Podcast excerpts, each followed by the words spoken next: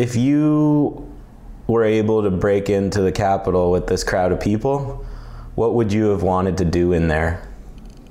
I wouldn't go in there like that. I'm sorry.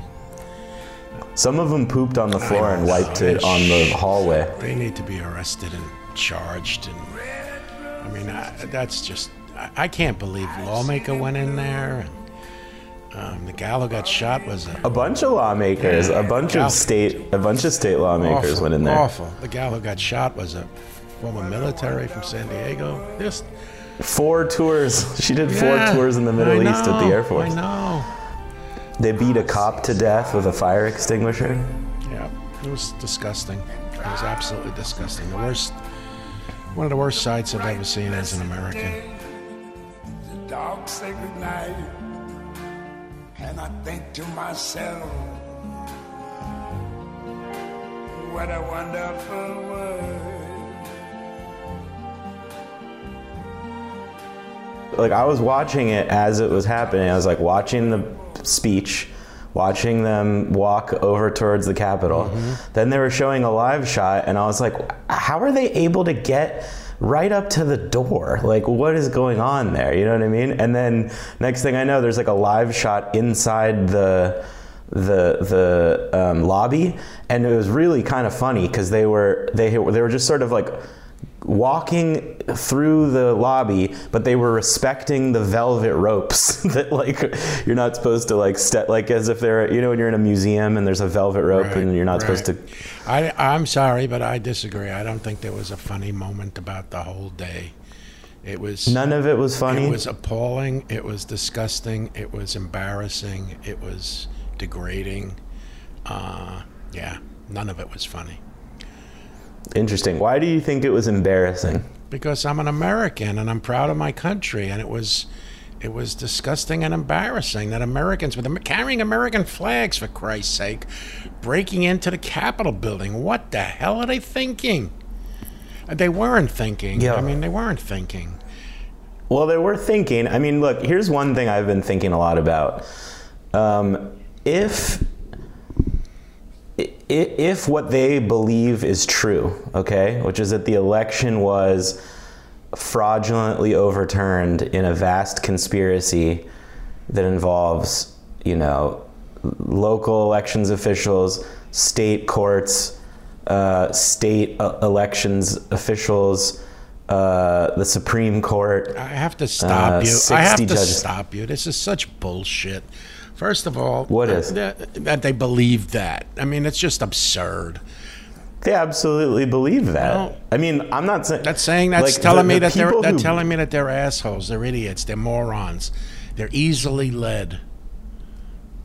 Well, let's put it this way: the president is saying that that is what happened. Okay, the president crossed the line. The president went way overboard. This was building up for, I mean, they had this date set for a demonstration, of course, absolutely, well in advance, and this was the most nominal thing. I mean, they were just going to count the goddamn votes. It had, you know, it's nothing. It's just a procedural thing. This had no, the vice president had no authority whatsoever to overturn it, and he said he wasn't going to. He's a constitutionalist. Trump was out of line, you know, from the get-go when he started talking about that. I mean, and Rudy Giuliani, who I basically adore because of what he meant for New York. I mean, that guy is senile. I mean, it's outrageous that he was, you know, we're gonna take our case to the battlefield. I mean, what kind of crap is that? You used to be a U.S. attorney in New York. Yeah. I mean, you know, you prosecuted the mafia, and then. What is going on? But what is going on, Dad? Because I guess it's like, you know, it's somewhat interesting. I mean, everyone in the world seemingly is obsessed with trying to figure out what exactly is going on in Donald Trump's mind. Like, does he actually believe all this stuff about the election being stolen, or is it just a cynical way to rile up a whole base of people to support him? You know, what do you think about that? If you tell a lie enough times, you start to believe it. And I don't know if what's going on in his mind. Nobody does. You'd have to open up his head to figure it out. You know, I don't know if he's being told this by people and he's relying on that or what, but he's also being told by a whole lot of other people that no, you know, yeah, there was fraud. Yeah, it might have been some widespread fraud, but no, it's not enough to turn over the election. No, it's not widespread. And where's all the evidence? There is none. I mean, you know, come on. And they took it to all of these courts, and these judges were appointed by him. What the hell more do you want? It's funny, speaking of Rudy Giuliani, he actually presented the case, I think, twice in court and was asked by a judge, I think in Michigan and then maybe in Pennsylvania, if he was alleging fraud, which is a very serious allegation for an officer of the court to make in front of a judge. Mm-hmm. And he said no. He said no to the judge. Right. But he said yes to, obviously said yes to Donald.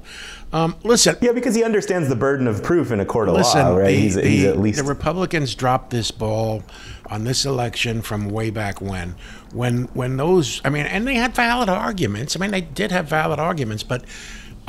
which are, what argument or what subject are you talking about? The state... you know, legislature had passed a law that said it can only be changed, the rules can only be changed by them, and then the governor goes ahead and changes it, or the election officials go ahead and change it. No, you can't do that. But then once that was done, that's when a lawsuit should have been brought to stop it. And that wasn't done. They blew it. And so the Democrats just outfoxed them, outsmarted them, and that's too bad. That's not really like the basis on which Donald Trump and his legal team is alleging all this fraud. That was a strong no-no, and that should have been stopped. Okay, but what they're relying on, God only knows. You know, they had people saying, yeah, I saw this, I saw that. Well, okay, great. He had an attorney say that... that one of the companies that makes the voting machines was having its strings pulled by Hugo Chavez. I know, and Hugo Chavez has been dead for years. I mean, you know, the guy is lunatic. I voted for him twice. I'm not, you know, I'm a Republican. I'm a conservative. I voted for him twice, but he has definitely gone way, way beyond the pale here. And what happened on Wednesday, you know, when they stormed into the Capitol, it's an abomination, man. It should this is the rule of law. This is what he's been supporting his entire 4 years. You know, respect the men in blue and the blue line and yada yada yada. And here, you know, some poor cop got killed by these idiots. Where's the respect for the blue line? None of these people should have had any right to be there. I mean, we've been there. I've been there. You've been there. It's like an image of our country. It's like, you know, more than the White House. I think the Capitol is like, you know, I just think it's disgusting. I mean, what did Donald Trump think was going to happen? What did he think was going to happen? He had to know. I don't think there's any doubt that he incited this. And let me talk for a second about this whole thing about Pelosi wanting to impeach him. If this was 6 months ago, if this was, you know, there was time, I would be all for it. He should be impeached. It's disgusting what he did. It's definitely a high crime and misdemeanor. He should be impeached. But it's you know, 10 days before, you know, he's out. So what's the point?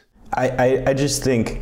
there is an argument to be made that if you do nothing, like you could do nothing and just let him ride out the end of his term, but if he is planning on doing something else, or if he does the urge to do something. They stopped him. But you didn't think he would do this. They took away his Twitter account. How's he going to do anything? How's he going to incite anybody to do anything? Well, we'll get to his Twitter account, but let me ask you this. You voted for him twice. Was it worth it? Yeah. You asked me that the other day. Yeah, I think it was worth it because I think what he did, what he accomplished in those 4 years was damn good. I mean... For example, the economy was booming. I mean, it was booming from a recession when he took over because he reduced taxes, he took away a lot of regulations and restrictions on companies and corporations and small business, and everybody was booming. I mean, everybody was doing well. You know, unemployment rate was the lowest for every single aspect of America. You know, blacks, whites, Hispanics, females, men, everybody. Everybody was doing well. You know, Wall Street was booming too. So that's incredible what he did. He got, you know, 100 or so judges appointed, federal judges appointed, including 3 Supreme Court justices. I mean, that's incredible. What about his response to COVID? I think his response to COVID was right on. I mean, he banned China from coming to the U.S. As soon as it became known where it was coming from, he put a blockade on China. You can't come to the U.S. And what did Joe Biden say at that time?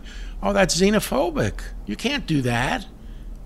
I mean, that's what happened. That was actually what happened. But since then, almost 400,000 people are dead, which is far more than any other country in the world. And we have about 1/5 of the total COVID deaths in the world. A lot of that can be blamed on the various governors throughout the country. A lot of that can be blamed on a lot of people who didn't comply with, you know, what they were being told, who didn't do the things they were being told.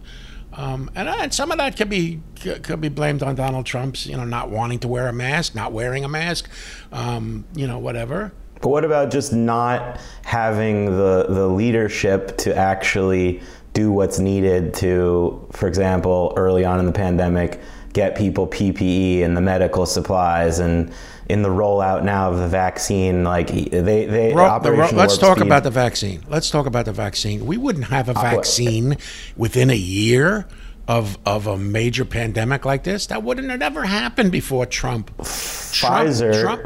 Stop. Trump. Pfizer listen, had the first vaccine. Let me finish. You're interrupting. Okay. Trump opened the door. He got everybody. He got the FDA to authorize and approve rapidly, without impeding, you know, the restrictions to make sure everything worked properly and everything wasn't dangerous. But all the red tape was taken out. I mean, you know. But there were countries that approved the Pfizer vaccine before we did. Yeah, because we happen to have a more stringent control. I mean, we want to make sure things are safe and things are working. We require more testing than other countries. That's why Great Britain started before. Look, you know, Russia didn't have any. He went ahead and said, okay, we got a vaccine, we're using it. I mean, long before anybody, and who knows what the results of that were. Who knows how many people might have done. What I'm saying is, if you go by the numbers, okay, and you just look at the total number of cases, the total number of deaths, clearly the United States has been the worst country, or at least, in the very least, among the worst, in terms of deaths, in terms of the spread and infections. And in addition to that, Operation Warp Speed had said they would have 20 million people vaccinated by the end of the year. I just checked the numbers. It's a little bit more than 7 million right now. But the vaccine is there. It's the damn, and I will use that word, governors who are not utilizing it. I mean, I live in California. I'm 80. I just turned 78. Okay? I can't get the vaccine. Nobody knows where you get the vaccine. It's only being given in hospitals to hospital staff and nursing homes. Nobody else is available to get it. My brother lives in Florida where there's a Republican governor, and you know what? He got the vaccine, and his wife got the vaccine on Wednesday. I mean, in states run by Republicans, it's available. California has only utilized 20 or 30% of the drug that they've got. It's sitting in places. You don't think Donald Trump could have done something to sort of more uniformly distribute the vaccine? No, you don't understand the Constitution to say that. The Constitution is set up so we're a federalist country, okay? Every state has the right to control what's within that state. Yes, there are federal rules that govern everything, okay? But when it comes to the safety of the people within the state, it's up to that state. And each state has their own rules based on their governor. And their legislature. But you don't think they could have set up like a FEMA sort of response where the federal government, they couldn't, the National Guard comes in and sets up? There's not enough people, Russ. There's not enough FEMA people. You have to rely on the states and you know businesses to deal with distribution. I mean, they got it distributed to the states quickly, amazingly quickly, within a couple of days of its approval. And it's sinning. I agree with you that that's outrageous, but it still fell well short of what they had said it would be. Well, that's not, you can't blame everything that goes wrong on the president. That's not his fault. Okay, let me tell you a little anecdote. I know someone in California who's neither 75 nor a frontline worker who got the vaccine. That's outrageous. That's goddamn criminal. That person or whoever gave him that vaccine should be arrested or fined or whatever. I mean, that, you know, that's outrageous. But that's not the federal government's overseeing that. It's the local government. And it's the same thing when it came, you know, Governor Cuomo from New York, who I know you think is a wonderful person because you know his brother. Why do you think I think he's a wonderful person? Because you know his brother. But, well, so I know you. Okay. I think you're a great person. You don't? You're not talking to an unabashed Cuomo fan here. Okay. Well, what did he do? He had the president made available to him, built a whole hospital, you know, in the Javits Center, okay? A whole hospital. I don't know how many, 1,000 beds. And he also brought the Navy ship there with beds. Neither one of those was used, okay? He thought he might need it. He thought he might have needed it. Well, he did. He had all these patients who were over age, and he had them go to where? Back to the nursing homes. And that's why all those people died.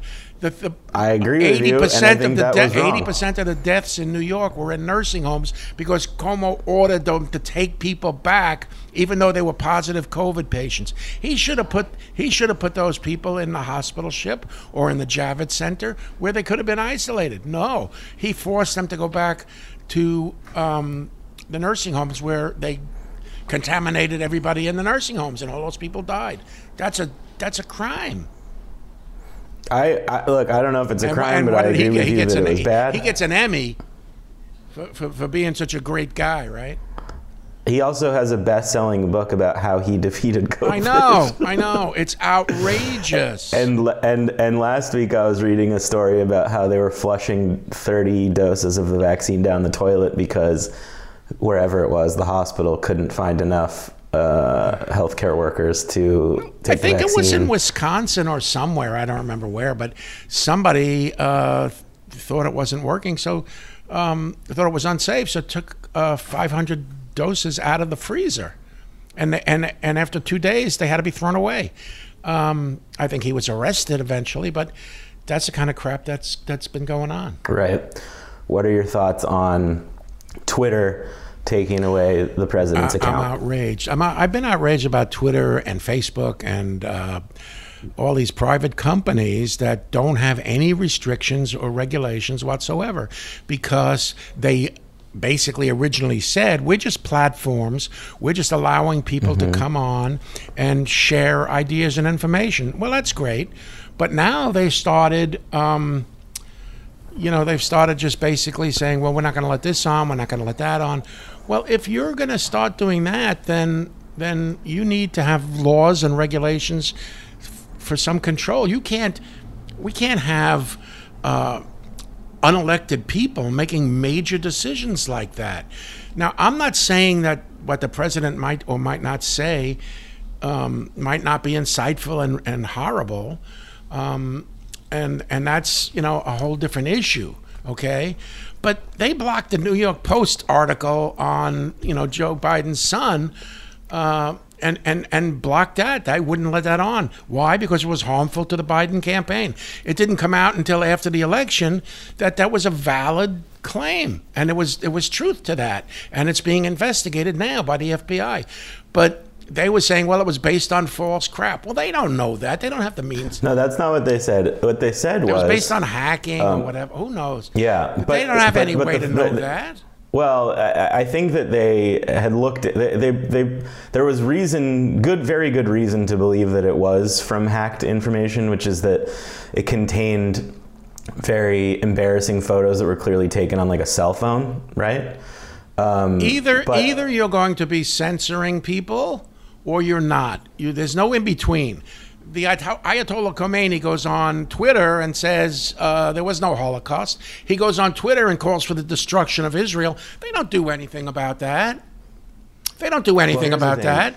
Well, the point, my point is, they don't have the right to censor. If they want to censor, then they need to be government regulations, just like there is for radio, TV, etc. Okay, if you're going to use the airwaves, or in this case, cyberspace, whatever, then you got to be regulated. I'm sorry, you can't have free hand to have some people who are sitting in California who are ultra liberal in their political beliefs making decisions like this. It's just unfair. It's un-American. You know, I had this argument with my son-in-law, your brother-in-law. I had this argument with him yesterday. So did I. It's actually a private. Yeah, I heard. I saw on Facebook. In his position is, well, it's a private company. If you don't like it, go elsewhere. Well, hell, there is no elsewhere.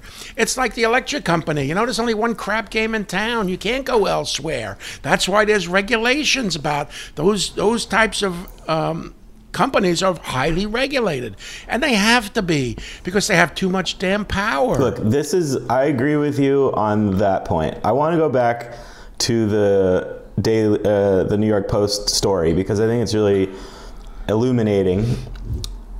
What's going on over there? At the New York Post? No, at your house. I hear all sorts of noises. Oh, I think Bobby's talking. Bobby, can you close that door, please? She's talking loudly on the phone.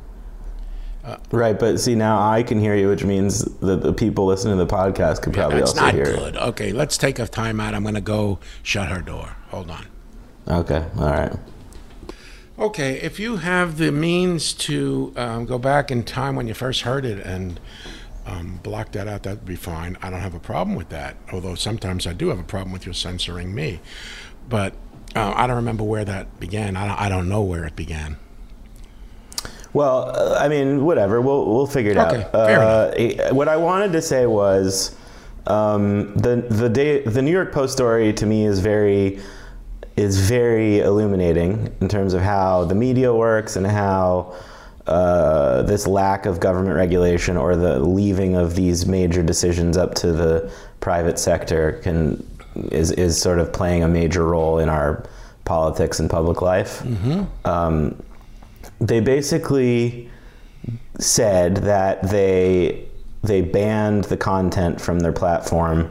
And sort of like they were allowing people to post on it, but those posts were sort of deprioritized by the algorithm, and Facebook wasn't letting people post the link to the story. And the excuse or the reason they gave was that it was illegally obtained information or that it had been hacked, essentially, which does violate their terms of service. But here's the thing. If you read the Wall Street Journal, the New York Times, the Washington Post, any number of investigative journalism outlets, every day you will find stories that are based on illegally obtained information, leaked classified information, surreptitious recordings. WikiLeaks was all about that. I mean, and there's been case law on that, you know, going back into the 60s and 70s. But the point is, it's their rules and regulations. Well, I'm sorry. You're too big of a corporation. You have too much control over the content of people's discussions, free discussions across the world, let alone the country, and you shouldn't be able to arbitrarily, unilaterally make those decisions. I'm sorry. Right. The one thing that I'm sort of interested in your thoughts on is there was that famous case, I believe it went to the Supreme Court, about whether or not a bakery that bakes cakes would be required to bake a cake for a gay couple on their wedding. Right. Do you remember this case? I do. And I think the court ruled that because of freedom of speech or or religious liberty or whatever, the bakers would not be required to bake a cake for a gay wedding. That was the ruling, right? Yeah, and I agree with that. So, I agree with that 100%. There's how do you square those two? Thousands of bakeries. It doesn't, you know, you can go to another bakery around the corner. I mean, come on. But if you live in a town, but wait, there's only one Twitter. There's only one Facebook. You can't start a competing company now. They're too damn big. So, you know, we have antitrust laws that they've been violating. We have a lot of laws that they've been violating, and that's all been waived by Congress because they're providing a platform. But now they're starting to intervene in that platform and decide what can and what can't be told. Well, that changes the fact that they're just offering a platform. They're not, you know, and so they have to be regulated. That's all there is to it. And it's for the benefit of the country and the world. And the fact that the Democrats are now going to be in power doesn't make it any less important. And because, you know, they can go the other way. They can, you know, they shouldn't be able to affect the election outcomes by what they allow and don't allow on their sites. It's just wrong. Yeah, I absolutely agree. And I'll say that I think the actual bulk of the censorship that happens online, I mean, you do have like your fringy alt-right people, your Alex Joneses, your Milo Yiannopoulos, or what have you, who are banned or deplatformed. But I think the vast majority of people are on the left. They're like Palestinian activists, they're black radical activists or anarchists, people who are doing social justice organizing. Those are the people who are by and large mostly caught up in the censorship issue. So I don't think they have the right to censor. If there are people on using their platform that are making, you know, inciting people or whatever, we have the means. Our law enforcement agencies have the means to monitor for that and to go after those people. And if crimes are committed, to go arrest those people. But if the platform is going to be immune, then they have to allow free press. I mean, whatever anybody wants to say should be okay. And if crimes are going to be committed, that's up to law enforcement, not up to them. Right. Well, going back to what happened on Wednesday for a second. Yeah. I mean, I was aware that they were having this major protest, I think around Christmas, when the president was tweeting about it, and everyone knew that that's what was happening. It didn't take an investigative journalist to, you know, uncover some secret message board where all of this was being planned, on the dark web. This was happening out in the open, and law enforcement did absolutely nothing to stop it. They were totally unprepared, and from what I understand, and I don't know enough about the nuances of the coverage, the police coverage in D.C., but I imagine it's complex. But from what I was told, what I understand, the Capitol Police have absolute control over the Capitol grounds. Nobody else is allowed to go there for police action unless they're invited by the Capitol Police.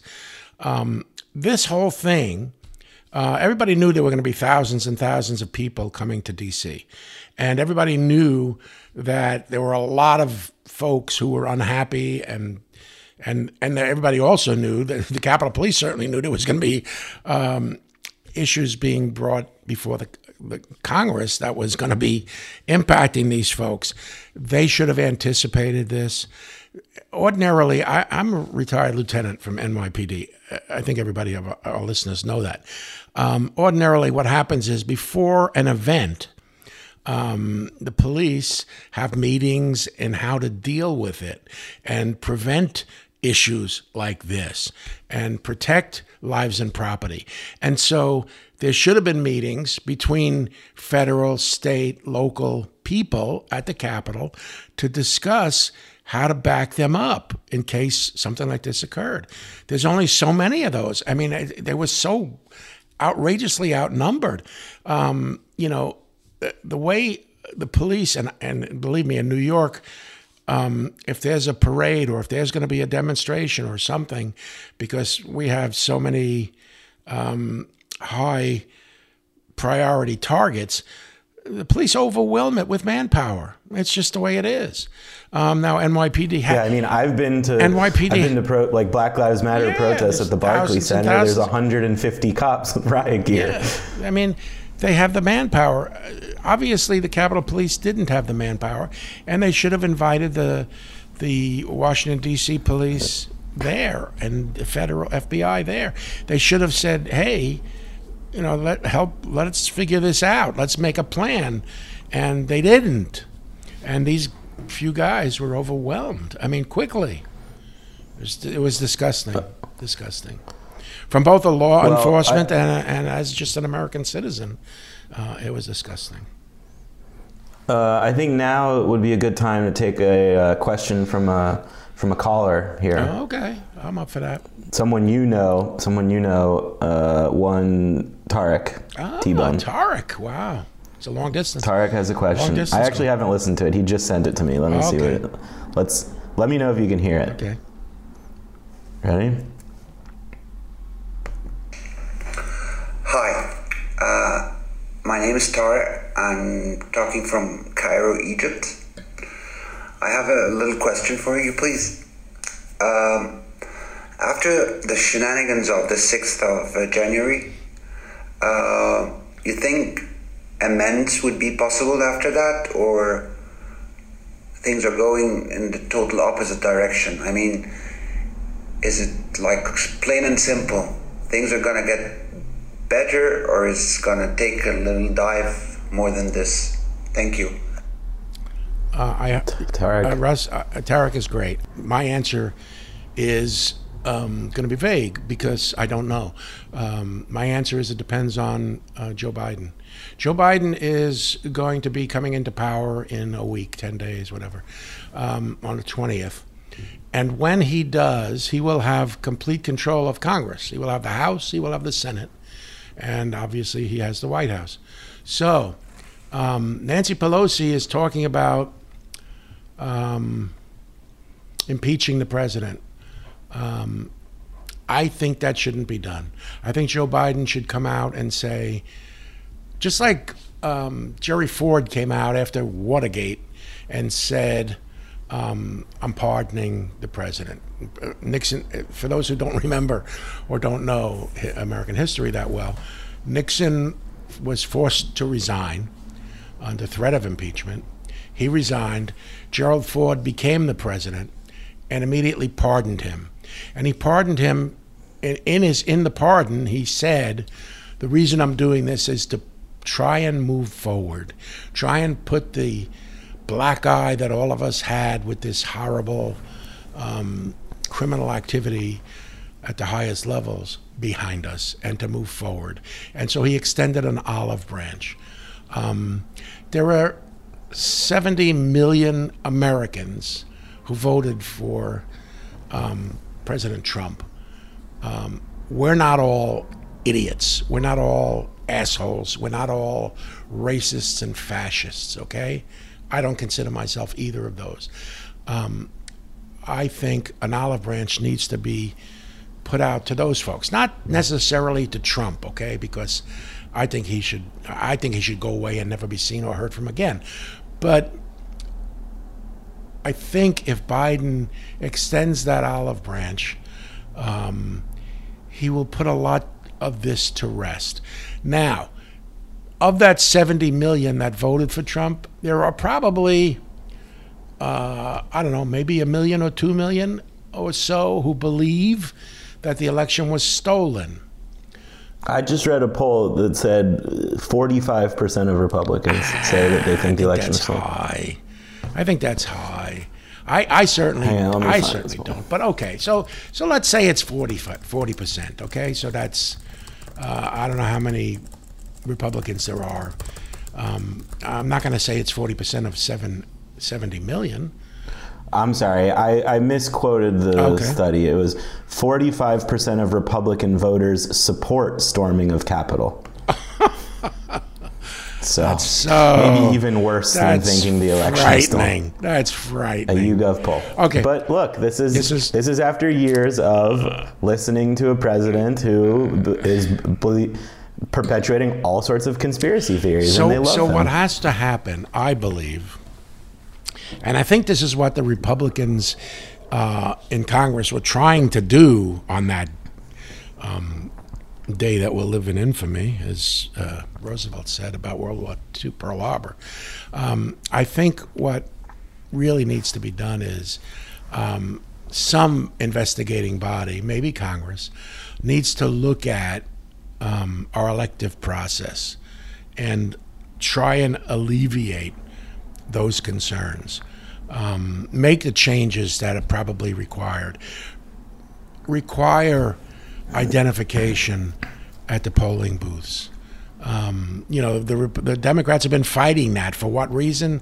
You know. But that's now you're talking about basically the side of the political aisle that, if it didn't actively encourage and egg on this conspiracy theory about the election being stolen from Trump, they let it happen, right? You had 130-something members of the House of Representatives.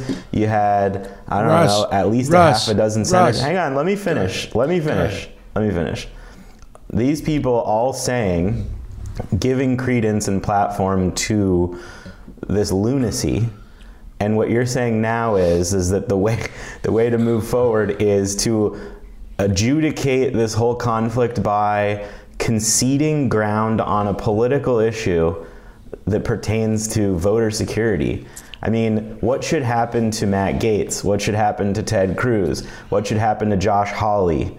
What should happen to all of these Republicans who have stood by and allowed, not just allowed, perpetuated the lunacy of all sorts of conspiracy theories for the last 4 years? Okay, can I address that? Go ahead. After the Civil War, and I would say that the Civil War was a time in this country where there was more divisiveness than there is now. Believe it or not, brothers were killing brothers. Sure, there's several 100,000 people killed. Brothers were killing brothers, absolutely. So, what did Abe Lincoln do? What did he do? Did he go into the South with a firm hand and say, you bastards, you challenged? But Dad, this hasn't been a war. Let me talk. This hasn't been a war. I want to address this, and you're not letting me. You're interrupting. He put out an olive branch.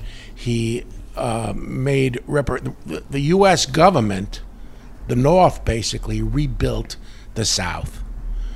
All kinds of reparations, all kinds of money poured into the South to rebuild it. Why? Why did the North do that? Because to make peace, to show the world, to show the people who were so upset that lost the war that we're still united, we're still a country, and let's put this behind us. And that's what needs to be done now. That's the only way we will get past 70 million people who voted for Trump feeling like they got, it wasn't right. But you're telling me 45% of Republicans feel the election was stolen. The only way we will get those 45 million back into the fold to feel somehow the world, the country is on the level. And on the level is a term I use from NYPD. The job, we called it, the job is not on the level. It's not on the level. It's not fair. Okay? Well, here's the thing. The only way to put peace in people's minds is to show them we're willing to take shots too. We're willing to look at it and say, you know what? This really wasn't fair. We shouldn't have done it this way. Let's try and reform our election. Shouldn't have done what way? Let's try and reform our election. Everyone says, all 50 governors and secretaries of state all say that the election was conducted fairly and legally. It wasn't. I just told you, Georgia, of one of multiple states, but changed election rules by people who didn't have the authority to do that. And what's the proper way to adjudicate that dispute? Change it so that the rules comply. The proper way to adjudicate that dispute is in court, right? And the Supreme Court wouldn't hear it. The legislature has the right to pass laws, don't they? They have the right to say, hey, this is how we're going to do it from now on. Because I want to tell you something, Dad. Russ. It's not all bullshit. It's not all bullshit. There was some fraud, okay? It's not all bullshit. So if you're going to say, well, there was some we're going to go fraud. Do you think there is fraud that impacted the outcome of the election? No, and I said that before. No, but there shouldn't be fraud. And our government should do everything it can to stop fraud, no matter how big, no matter how small. Okay, now, let me just interject for a second. You were talking about Richard Nixon and how Gerald Ford pardoned him after he had resigned. It cost Gerald Ford re-election. He didn't get re-elected because of that. But it was the right thing. It was the right thing to do. Go ahead. Please just hear me out. All right. The primary difference here is Donald Trump has not accepted responsibility for what happened on the 6th of January. He has not acknowledged that the election was fair and that Joe Biden won. He has not done anything to acknowledge any of the alleged crimes that I think you and I both think he might be guilty of, inciting a riot on the Capitol. Nor did Richard Nixon ever concede. Richard Nixon resigned. He resigned, but he never conceded he did anything wrong. Look, if Donald Trump were to resign, I think that you could then go ahead and make a comparison between him and Richard Nixon. The other major difference here is the conservative position as it pertains to, let's say, you know, we've had this conversation before, but I don't like the word terrorist, right? I don't like the word terrorism. I was against it being used to describe the people that did this riot in the Capitol because I just think that it's a word that's become politicized and has no it's not being used in the way that it's intended to. And if we're going to be super specific about the usage, then there's plenty of instances where the United States commits acts of terror. What would you call the people who broke into the Capitol building on the 6th? What would you call them? It was a riot. It was a mob. It was a riot. It was a siege. It was a melee. It was a breaking and entering. You want to call it? There was murder that happened in there. You want to call it like the media, the liberal media calls it a mostly peaceful protest? No, because I don't think that it was a mostly peaceful protest. It was. They broke into the Capitol. I don't know how many people were there. I would think there was probably 40,000-50,000. If not more, at the White House. At the White House, yeah. And how many people actually broke into the Capitol building? I don't know, but what I'm talking about is what happened at the Capitol. Less than a thousand. Can I finish my point? No. Can I finish my point? What happened inside the Capitol was a riot. Those people were not peaceful protesters. The people who broke into the Capitol and did all the stuff that happened inside of there, you say what you want about them. I don't think they're terrorists, but I also don't think it's fair to describe them as peaceful protesters or mostly peaceful protesters. No. That being said, hang on. I'm not done making my point. People like yourself who are conservatives have long made the argument that you don't negotiate with quote-unquote terrorists, and you don't let people who use unsanctioned, non-state-sanctioned violence get their way by negotiating with them and giving them concessions, right? That's not the way to solve a problem of criminality. Now, Donald Trump incited a riot, in my opinion, right? Like he riled the crowd up. Not only did he rile them up, he's been repeating a complete lie to them that a lot of them have clearly internalized. We don't disagree. We don't disagree. I agree. Okay. Not only that, he told them he was going with them to the Capitol. Right. So if you think that an election is being stolen and that the people perpetuating that theft and usurping of democracy are in the Congress doing a giant conspiracy, then actually it is a brave and valiant and patriotic thing to storm in there and demand that they stop the count, which is what they did. The problem is that what they were saying, that what they believed, the reason why they were doing it is all bullshit. It's never justified. Violence is never justified. Okay, well then, okay, fine. If it's never justified in your mind, then how do you not adjudicate the crime that's clearly been committed and the actors who perpetuated that crime, among which are perhaps the president, Rudy Giuliani? Like, what do you do with those people? I think the recourse against him is impeachment, not prosecution. I don't think you can indict a sitting president, okay?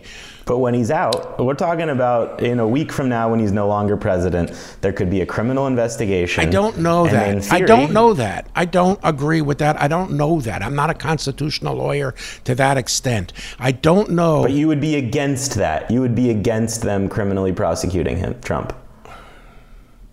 Yes, for the reasons I told you. I think Joe Biden has to extend an olive branch to try and... listen, we're so frickin' divided, this country. There's 70 million people who feel sort of leaderless right now, and I think why do they feel like the election was stolen from them? Because Trump told them that, and other people told them that for months. So what do you do, Dad? So what do you do to prevent Republicans and people who are still members of Congress from continuing to use falsehoods and conspiracy theories to rile up a mob of people? Because that is the horse that he rode in on. This was the argument against Lincoln when he wanted to reconstruct the South, and he said no, we're not going to do that. We're not going to prosecute. But there has not. We're not going to prosecute. Civil war.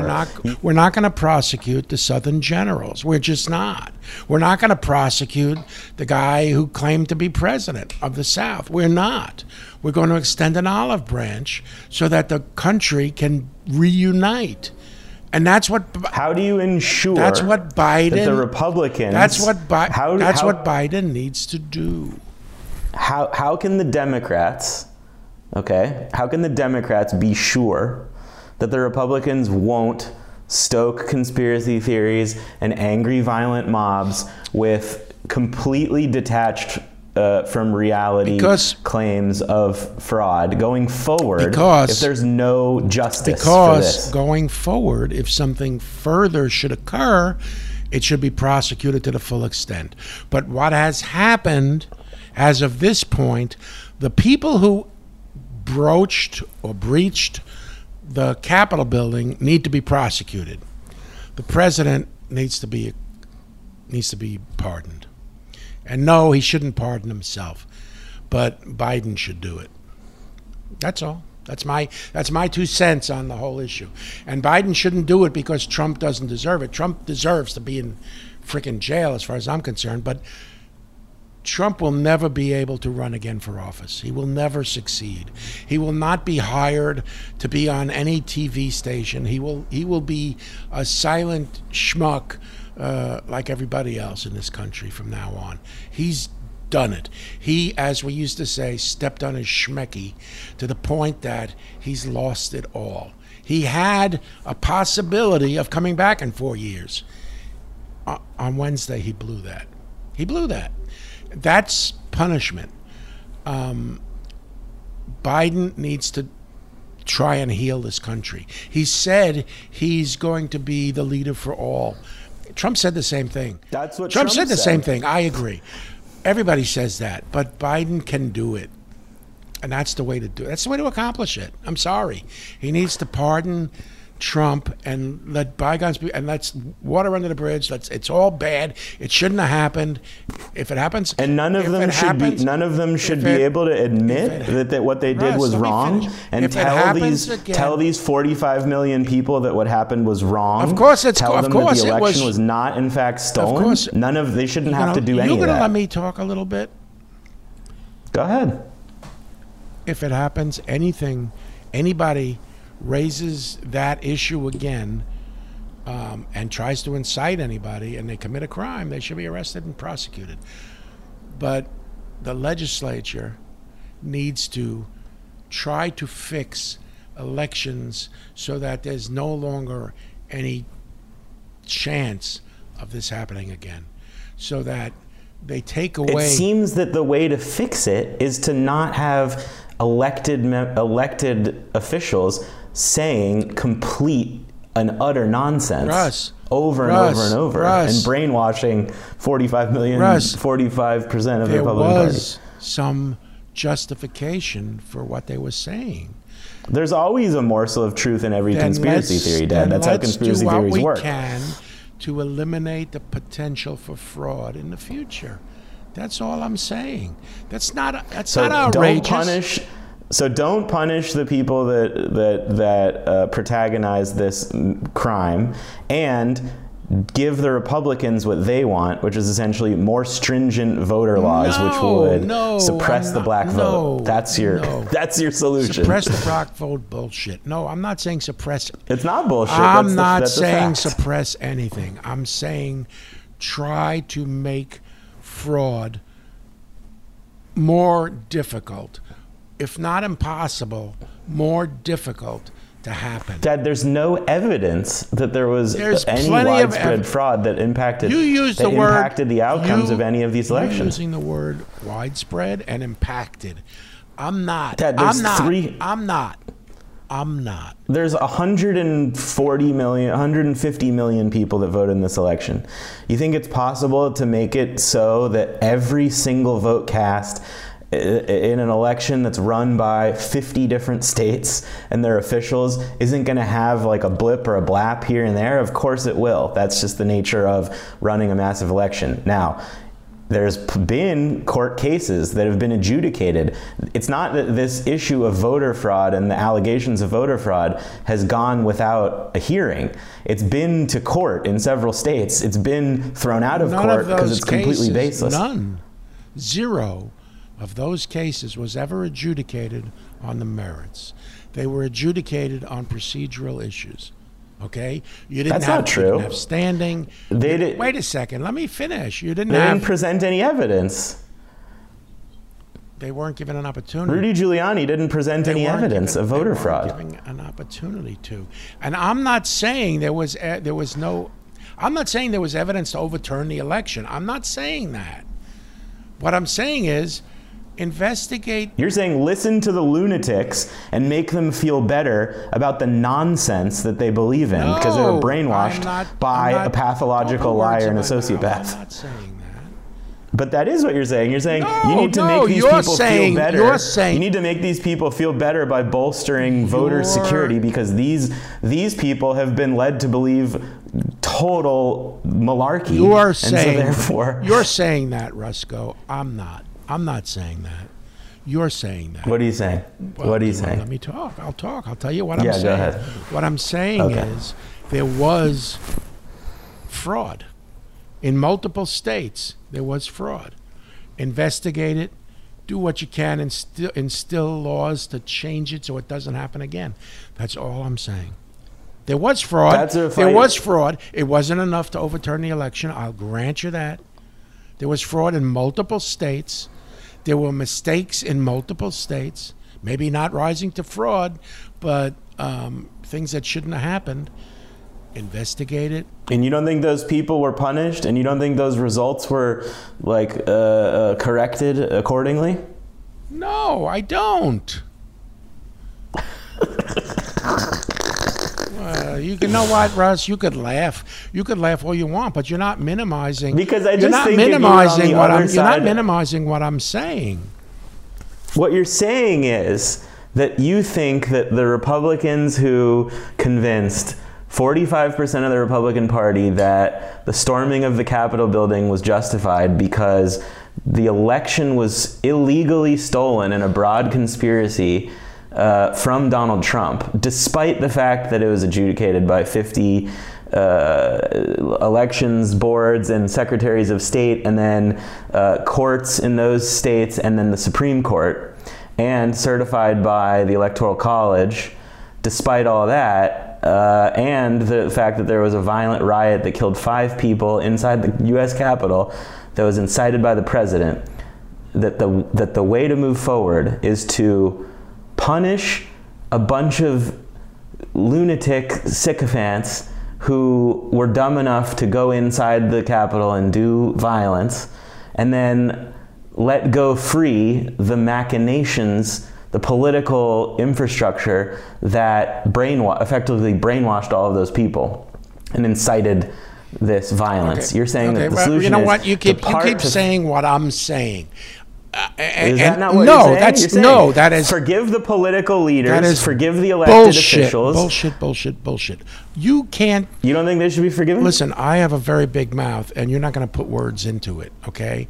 I say enough what's on my mind. I don't need you to try and do that, okay? I am not saying that. I am not saying that. What I am saying is there was some fraud, there was some bullshit, there was some chicanery going on in multiple districts in multiple states. And what I'm saying is there was some truth to the bullshit that Trump was saying. It wasn't all just bullshit. And we're talking about what the solution is going forward to prevent a crisis like this from happening. Tell you how to go about trying to build a bridge between the 70,000 that voted for Trump and the 71 million that voted for Biden. I'm trying to tell you how to do that, and all you want to do is try and pin Trump's bullshit on me, and I'm not going to have it. No, I'm just saying, you don't think there should be consequences for him? Absolutely.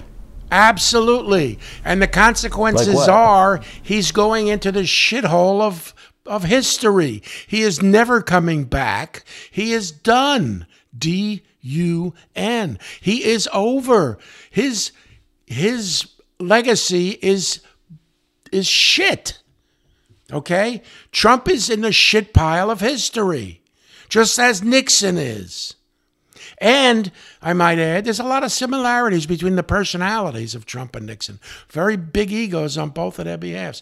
But aside from that, what I'm saying is, yeah, those assholes who breached the walls and the doors of the Congress should be prosecuted. They murdered a police officer. What do you think should happen to them? Nothing? No. I think something should happen to them. Okay, we're in agreement. What I'm saying is... We're in agreement. The Republic... What I'm saying is there's 130-something members of the House of Representatives. There's 6 members of the Senate. There's a president of the United States. There's a vice president. There is a former... Wait, let's back up. What did the vice president do? He perpetuated the lie. Oh, my God. The vice president said, I'm not voting the way you want, Mr. President. He said that at the very end. He said that all along. No. Yeah, fine. Pence but what I'm saying do is anything for months, wrong. Dad, what Pence I'm saying is nothing for months, wrong. And you're Dad, quoting. Pence said that the election was stolen. He said for months that he thought the election was stolen and that there was fraud. Well, maybe he said thought he wasn't that. Maybe he was told that. So what do you do to prevent that I think this is something me and Tarek were talking about before he sent his question, which is like, what do you do to... Because I think that democracy is under threat, and I don't think it's because a bunch of fucking chuds were going to somehow sit in the Senate chamber. Chuds? Yeah, chuds. C-H-U-D-S. Cannibalistic humanoid underground dweller. Oh, my God. All right. But what I'm talking about is the people that stormed into the Capitol because they thought they were saving democracy by whatever it is that you call what they did. Those people, I think we can... It's from a horror movie. So those folks, according to you, here's what you're saying, okay? Mm-hmm. What you're saying is those people were bamboozled by the president and the vice president and a lot of congressional members, Senate and House, and therefore... Yes. They didn't do anything wrong. They thought they were doing justice for the country. So we shouldn't prosecute them. That's what you're saying. That's not what I'm saying. That's what you're saying, Mr. Finkelstein. They still committed crimes. That's what you're saying, Russ. Yeah. Look, Dad, I still think they committed crimes. I can put words in your mouth, too. Go ahead. It's bullshit. I think that they committed crimes. I think that they committed crimes, and I still think they should. You're damn straight they committed crimes. Okay. And I think that they should probably be prosecuted for those crimes. Well, you're saying they were misled. They were. Hang on. Wait a second. You said earlier they were patriots. They honestly believed. They honestly believed the election was stolen, and therefore they had every right to go in there and try. And in criminal court as a Didn't you say that? Yeah. Hang on. You are a former cop and a current lawyer, so I think you know probably more about the law than I do. But when it comes to the criminal law, my understanding is that intention, the intention of the person who committed the crime, actually is relevant and does matter. I'll say this word for my my nephew Alan Finkelstein, who might not never listen to this, but the word is called mens rea. Mens rea is the mental state of the person accused of a crime. What was his mental state? If those folks, as you're saying, were bamboozled by the president and all these other people into believing that this was a horrible thing, that the election was stolen, then they, as true Americans, should have stormed into the Capitol building. That's what you said earlier. Unfortunately, what they believe is complete nonsense. They should not be prosecuted or charged because, according to their mens rea, they were doing justice. That's what you said.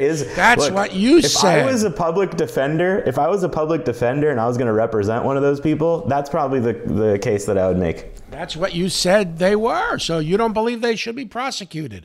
Now you're putting something on that and saying, well, if I was representing them. No, that's what you said earlier. I still think they committed a crime, right? What's the crime? What's the crime? If they firmly believed the election was stolen and they were doing justice for the American people, what's the crime? They still committed acts of violence. They lacked the mens rea. Yeah. So they didn't. I do think there's an argument. They didn't have the mental. Yeah, I do think there's a good argument. I do think there's a good argument to be made there. I really do. And I think a lot of that argument might be like mental illness. But going back to what I'm serious, I think that they are a good number of them are probably mentally ill. I mean, it takes a certain amount of delusion and cognitive dissonance to actually believe that the entire world and the Democratic Party and Congress and the Supreme Court and Mitch McConnell are all, and Mike Pence, who they were on their way to lynch had they gotten their hands on him. Where did you get your medical training that you're a psychiatrist and you're now diagnosing these people as mentally ill? Number one. Number two, where did you get your foretelling of the future as to what these people's intent might have been? That's what they said. They were going to lynch Mitch McConnell. Is that what they said? No, they were going to lynch Mike Pence for being a traitor, for not doing what was right. Who said that? There were plenty of people that said that in the crowd. I watched the night that they did, Dad. The night that this went down, I watched videos. I stayed up until 5 a.m. sifting through all the video for my job. So I watched a lot of testimonials of things that these people were saying, and that's what they're saying. We're going to go in there. We're going to execute these people 4 by 4. They were going to set up in their minds. They were going to set up a gallows on the lawn of the White House, and they were going to execute in increments of 4 all of the people who are perpetuating the steal. Now, if that sounds to you like someone who's of able mind and body, then I guess that that's your opinion and you're entitled to it. What I'm saying is the reason why they were so worked up in believing all of this nonsense in large part is because it was being perpetuated by the sitting president of the United States. So, you know what I'm saying? Like, if you're to listen to our political leaders, people in positions of leadership, and you're taking information that they're saying and you're believing it and acting upon it, then the president of the United States is saying, we're going to go into the Capitol, we're going to stop the steal, I'm going to be right there with you, is what he said. I'm going to be there with you. Either they're mentally ill or they're not, which is your belief, Russ? I think it's a combination. I think shit's messy, Mentally ill people can commit crimes. Either they're mentally ill or they're not. Mm-hmm. If they're mentally ill... No, I don't think that things are black and white. No, mentally ill people cannot commit crimes. That's why if they're mentally ill, they don't they don't go to jail. Huh? You're talking about like a legal... They go to what's called a mental institution for treatment because they're not capable of having the necessary mens rea. Okay, now, if assuming for a second they are mentally ill, then I guess, and a psychologist is going to make that determination, and it meets the court fucking legally defined parameters, then fine. Like, I this isn't real. I'm not making like a criminal justice argument about whether or not these people are fit to stand trial. That's not really my point. My point is, if they are mentally ill, they're still being worked up into a tizzy by the president, by Ted Cruz, by Josh Hawley, by all of the people that enabled this complete and utter nonsense about widespread elections fraud and that the election was stolen from Donald Trump. If they are not mentally ill, as you are maybe suggesting, then they're still being incited and fed a false premise, which is that the election was stolen, that Donald Trump won the election in a landslide, which is what he said over and over and over. That is unprecedented in American history, that someone has said complete bald-faced lies. I'm in agreement. I'm in agreement on that point. Hang on. Yeah, okay, so let me finish. So when people talk about American democracy being under threat, going back to what I had said when I said the word chud, that somehow allowed you to sidetrack this whole conversation. When these chuds stormed the Capitol and did whatever it is that they did, that in large part was fueled by a toxic ideology. People talk about radicalization, radical Islam, the way that radical ideas and beliefs provoke people to commit acts of violence. This is a clear case of that. As we said before, I don't like using the word terror, which is why I'm not using it to describe these people. I don't think Islam had anything to do with this, by the way. Of course Islam didn't have anything to do with it, but ideology did. And these people were being radicalized and fed these extreme, fringe, nonsensical, completely fantasy ideas by the president and by all these members of Congress. Let's sentence the president to death. So hang on. In the concern about what all of this means for our democracy, I think there's a lot of Democrats and a lot of people on the left of center who say the Republicans were willing to put it all on Trump because we knew from the day he was inaugurated when he lied about the weather, which is something I've brought up to you before. It seems like a funny, cute, sort of quaint thing to lie about, but from the very beginning he's had this loose association with the truth. What's to prevent in the future a demagogue like Donald Trump from using conspiracy theories and lies and just utter nonsense to work up a critical mass of the population unless there is some kind of justice? Are you now finished? Am I allowed to talk? Yeah, that's my question. What? Why should the Democrats have faith that Republicans will not continue to make these appeals? I guess that the Democrats should prosecute Trump, go ahead, impeach him, indict him after he's out of the office, alienate the 70 million people who voted for him, and continue the divide that besieges this country. I guess that's what has to happen, according to your take on all of this. I sort of agree with Lincoln. Let's try and make amends. Let's try and make peace. Let's try and we're all Americans, goddammit. Let's try and get along. Half of the people think that we're participants in some broad, vast conspiracy to steal democracy from them. Let's show them. Show them we're not. Let's open an investigation into the election process to show them that there was nothing stolen. Let's show them that this was overblown. Let's also, at the same time, fix whatever was broken in the election process so that there's no Or minimize the eventuality of any fraud in the future. Do you think to diffuse the heat, then, that Donald Trump and Ted Cruz and Josh Hawley and Kevin McCarthy and all of these Republicans in Congress that have given credence to this idea of conspiracy theories that the election was stolen should go in front of those people and say, the election, Joe Biden won the election fair and square. It's been adjudicated by the states. It's been adjudicated by the courts. I think Trump already did say that the election's over. Joe Biden won. But he didn't say that he won fair and square. But he's going on the scrap heap of history. He's never going to be heard from again.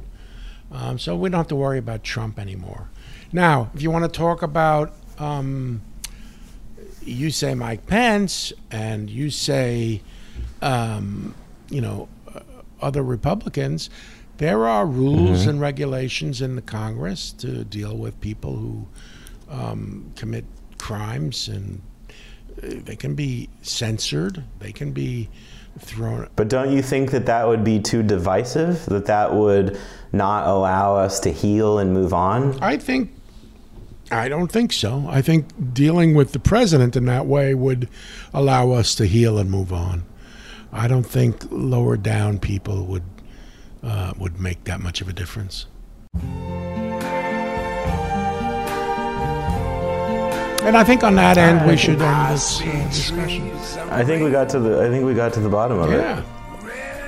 Thank you, Tarek, for the very thoughtful question. Yes, Tarek, and Tarek, stay safe, stay well. I love you. Stay safe over there, T-Bone, in Cairo. Mm-hmm. All right. We did good. Good work, Dad. Yeah. We did it. You did. So you're going to send me the file, huh? Oh, was I supposed to do that? I didn't record anything. Oh, come on. Just kidding. And clouds of white, the bright blessed day, the dark sacred night. And I think to myself, what a wonderful world.